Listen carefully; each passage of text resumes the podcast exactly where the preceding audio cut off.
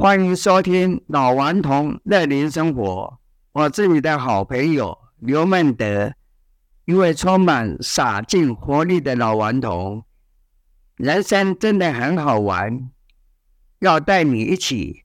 探索丰富多彩的乐龄生活。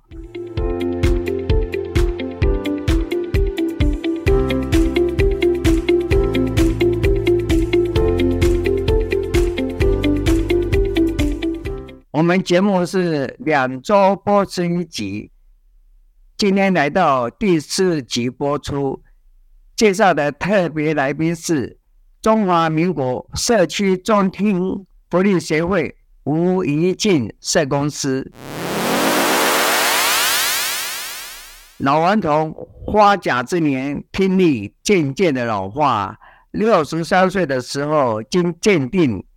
核发听觉障碍证明。去年的六月，偶然的机会得知中华民国社区重听福利协会接受台北市政府社会局的委托，办理身心障碍者生活重建的训练，因而报名，经过评估之后呢，接受语言治疗师。听病去角口语沟通的能力，一对一十周的课程。十周结束之后呢，去年十月接着参加瑜伽及皮拉提斯及太极导引的魅力四体能课程。十一月参加漫步听说老台北。户外踏青的活动，曾经到过大稻城、西门、玄幽反胜。今年七月参加跟着茶叶去旅行之日本茶道初体验六周的课程，啊，现在结束了。那我们目前参加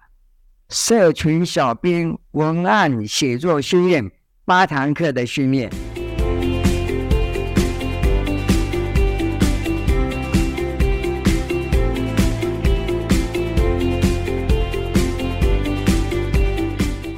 首先感谢吴怡静社工师百忙之中来参加第四集播出节目，请介绍一下中华民国社区重听福利协会，以及你在该协会的角色和职责。大家好，我们是吴怡静，那今天很高兴来参加刘大哥第四集节目。的播出，那因为中华我们重听福利协会呢，现在就是主要在服务重听的身障朋友。我们会有呃，当初成成立这个社团法人团体的时候，是因为呃，有一群家长还有听障的家属，他们觉得社会上对于重听者或者听障的朋友，并没有很多的资源，那所以他们就是在二十多年前合力成立了这个协会。那目前我们协会就是有呃承接台北市听障的生活重建服务。那社工的角色呢，就是在这个服务的听服务听障者的过程当中，我们可能会呃跟个案接触，跟这些。呃，听障的朋友接触，那了解听障者他需要的呃服务资源是什么？我们从中来媒合。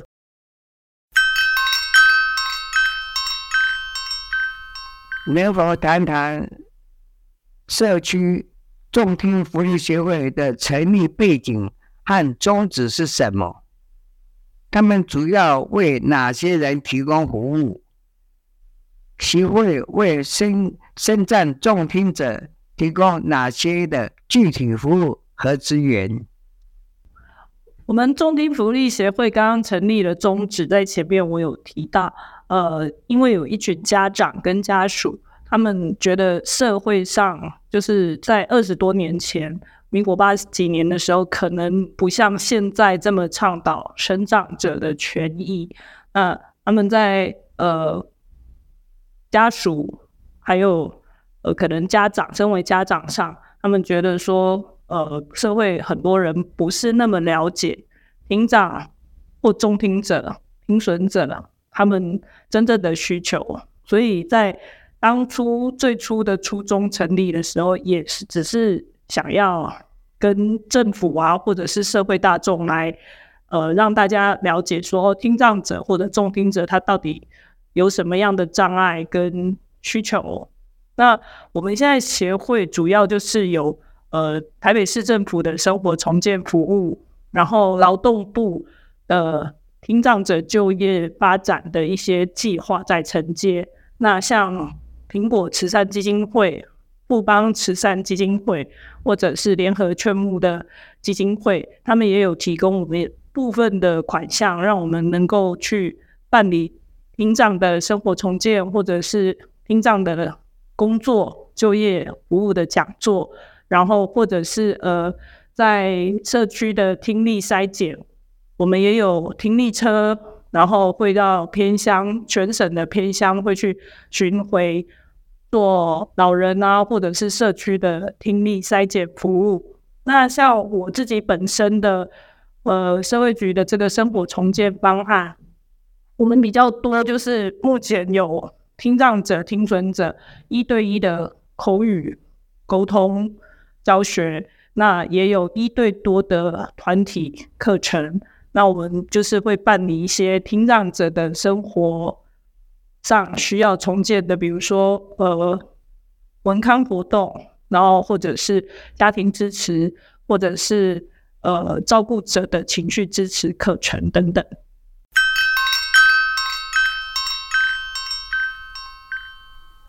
协会这次办理日本茶道初体验，是老顽童参加过最棒的优质学习课程，而且是全程连续六周完全免费。请问当初怎么会想到这么好的企划案？而且每次上课，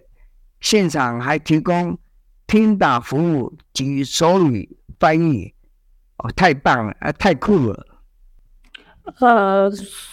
其实这一次的日本茶道的课程，我是呃今年年初我们在呃安排各类的活动的时候，有跟同事督导讨论到说，哎，我们现在。好像很流行喝茶，茶的文化。那我们是不是把喝茶的这个呃文化跟习习惯呢，让社会大众来了解一下说，呃为什么要现在茶的文化历史？为什么我们现在就会这么流行喝茶？那日本茶道的这个文化初体验，其实也是我误打误撞。那今年年初我其实安排课程的时候，有邀请。跟一些像台北市永康街那边有一些茶艺馆提出邀客的请求，那因为碍于活动可能也有一些经费的受限，所以呃有部分的茶艺馆并没有接受我的要求。那我偶然呢，在这个这一次茶道课程的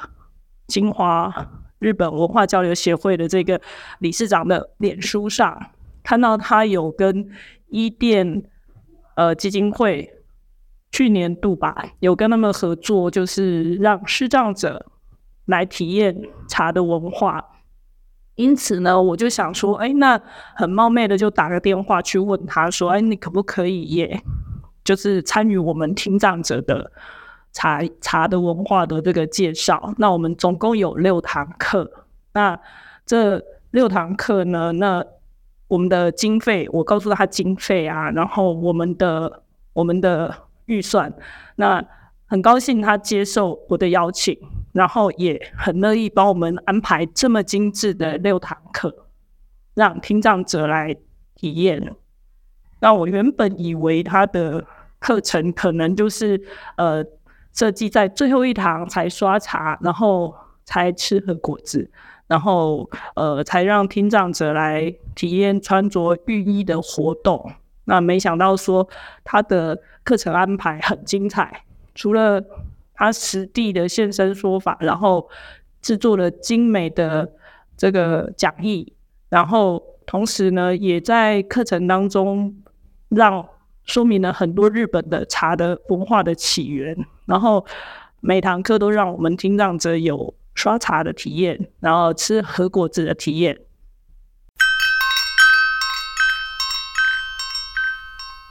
当下的社会对身障重重听者的关注度如何？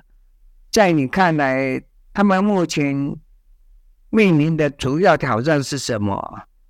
如何改善社会对身障重听者的认知和支持？呃，现在最近这几年，因为比较社会上比较偏向倡议听障者的。的权益，知的权益。那好比说，我们在这两年因为疫情当中，也有看到，呃，卫福部他们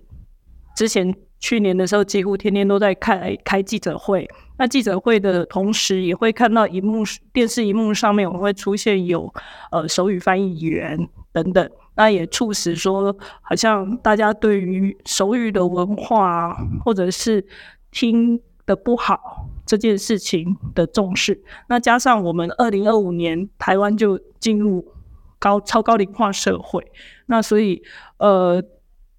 因为高龄化社会、超高龄化社会的来临，然后加加上我们就是年纪大了以后，身体的很多各方面功能退化，那很多人就渐渐的，诶，除了眼睛的问题，可能耳朵的问题好像也蛮重要的哦，所以很大概。就是现在这样子变成说，哎，好像你在街上满街都会看到助听器公司啊，或者是说大家现在学校的社团也很多人要学手语啊，或者是说越来越重视说，哎，大家如果讲的不好，说的说话说不好的时候，我们必须要去呃口语的治疗、语言的发音矫正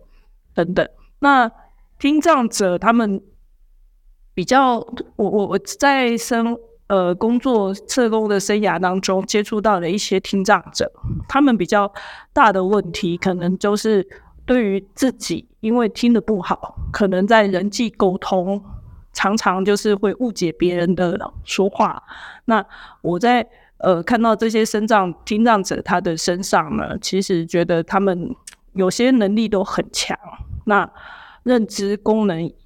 也都很好，可是就是因为听得不好。然后，或者是说，我们的同理心，呃，社工员或者是家属当中做一个很重要的媒介的时候，你没有确实的把他们的需求传达给呃服务的提供者的时候，让他们获得到很多的误解，社会上的误解，让呃他们有时候也有口难言，不知道怎么去为自己自身的辩驳，所以你在。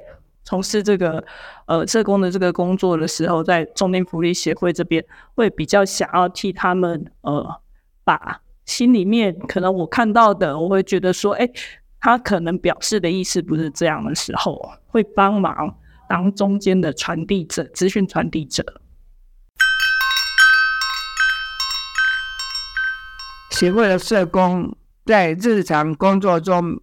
面临的主要挑战是什么？如何协助及安抚身障中听者的心理健康和情绪？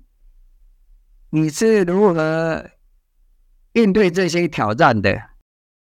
呃，我常常开玩笑，就是跟我们像刘大哥啊，或者是其他的身障者，我都说我在做这个社工的工作，在这边做社工的工作，我是呃以呃。做口碑，我是以做口碑的心情来做办理这些活动，或者是跟人身障者接触。那有时候难免会自己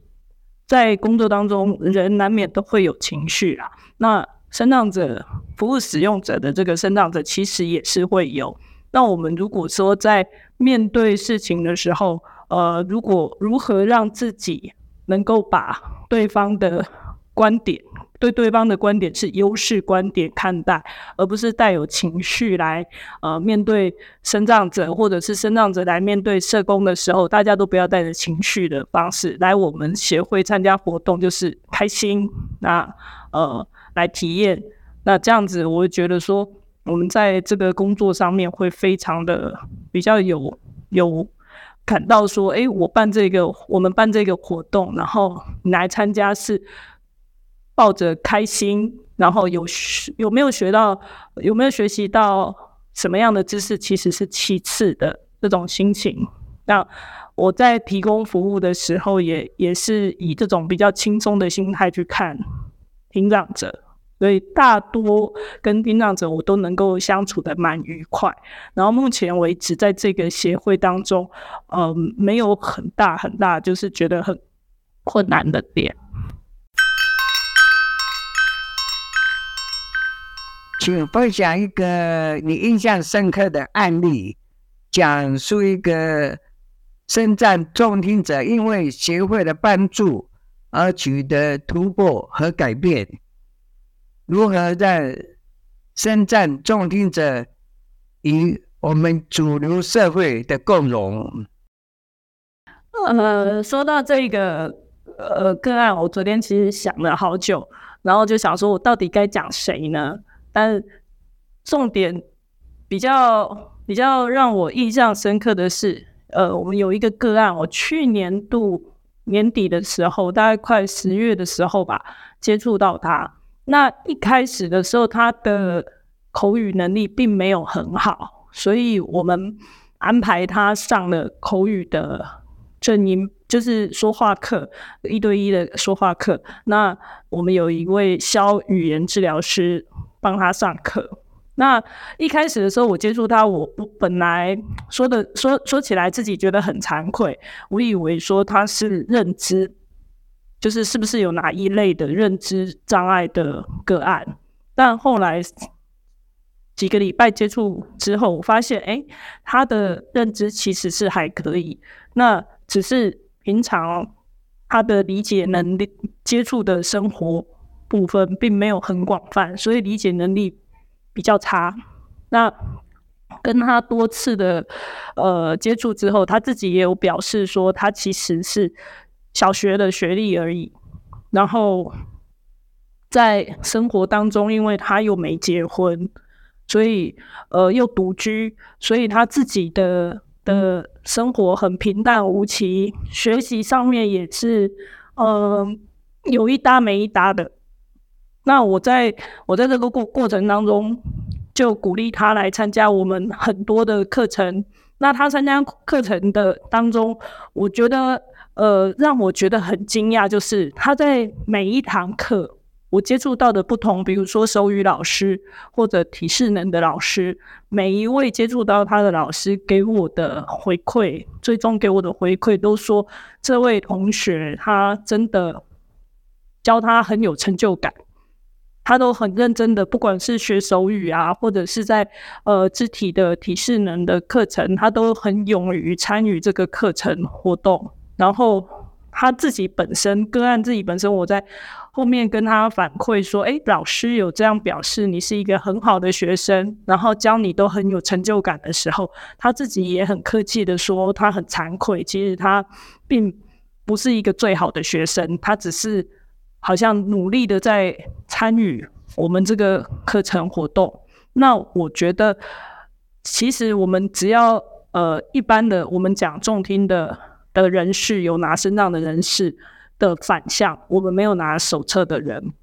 我们其实听人的社会呢，你如果愿意给这一些身障者一个机会，或者是呃多一点的鼓励的时候，他们其实也可以在生活中、生命中发光发亮。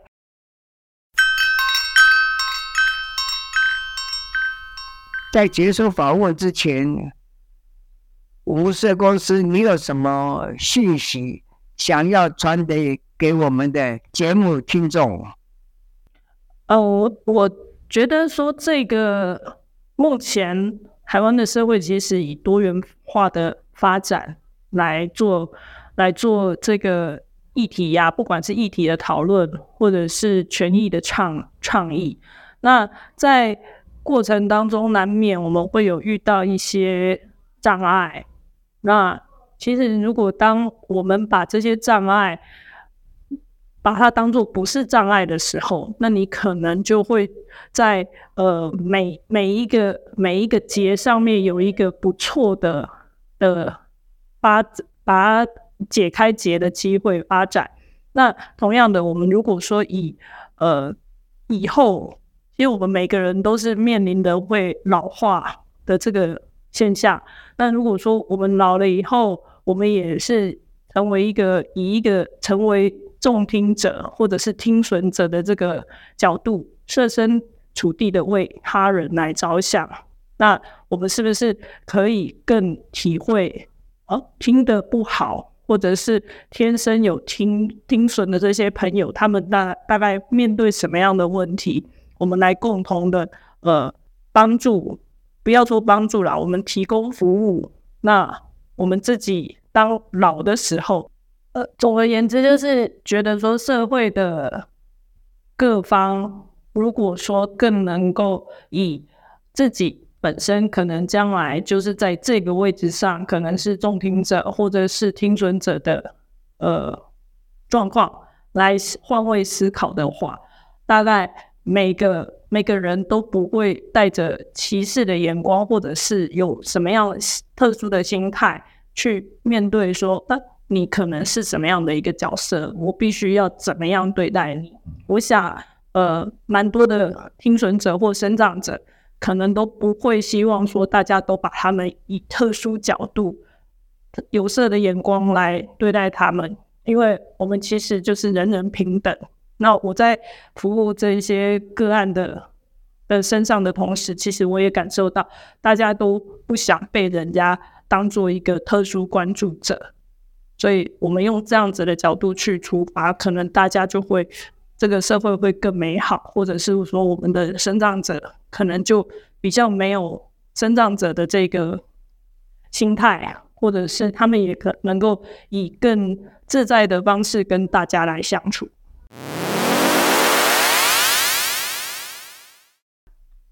最后，吴社公司指出，每一个人都会经历老化的过程，年老后可能会面临重听或听力受损的挑战，在这种情况下，他鼓励大家可以主动去找社区重听福利协会来提供协助和服务，以期共同营造一个更融洽和美好的社会环境。感谢吴一静社公司在业务繁忙之中接受。老顽童乐龄生活的访谈，谢谢大家今天听聆听这个呃节目。那也希望有机会呢，大家能够到我们协会来参观一下，或者是来了解一下呃，在社区重听福利协会的各个方工作方面，我们有什么样的服务。谢谢大家。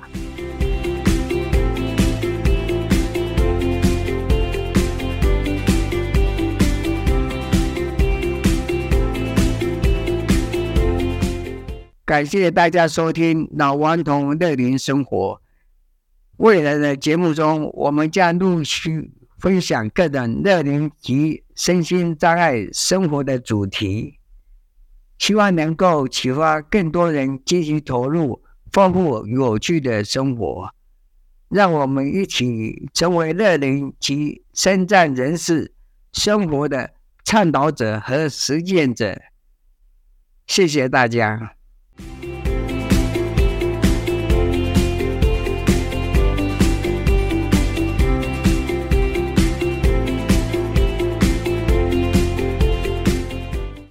谢谢你的收听，下次预告访问妈咪神队友 Podcast 的节目主持人伊诺娜前辈。从去年三月开录第一集，至今有接近八十集。这个节目邀请各式各样的神队友分享生活的故事。然后我老顽童是他第七十五集的受访者。呃伊欧娜前辈同时也是老顽童节目邀请下一次第五集的来宾，别忘了下次继续收听老顽童乐龄生活。祝你乐龄生活愉快，下集再见，拜拜。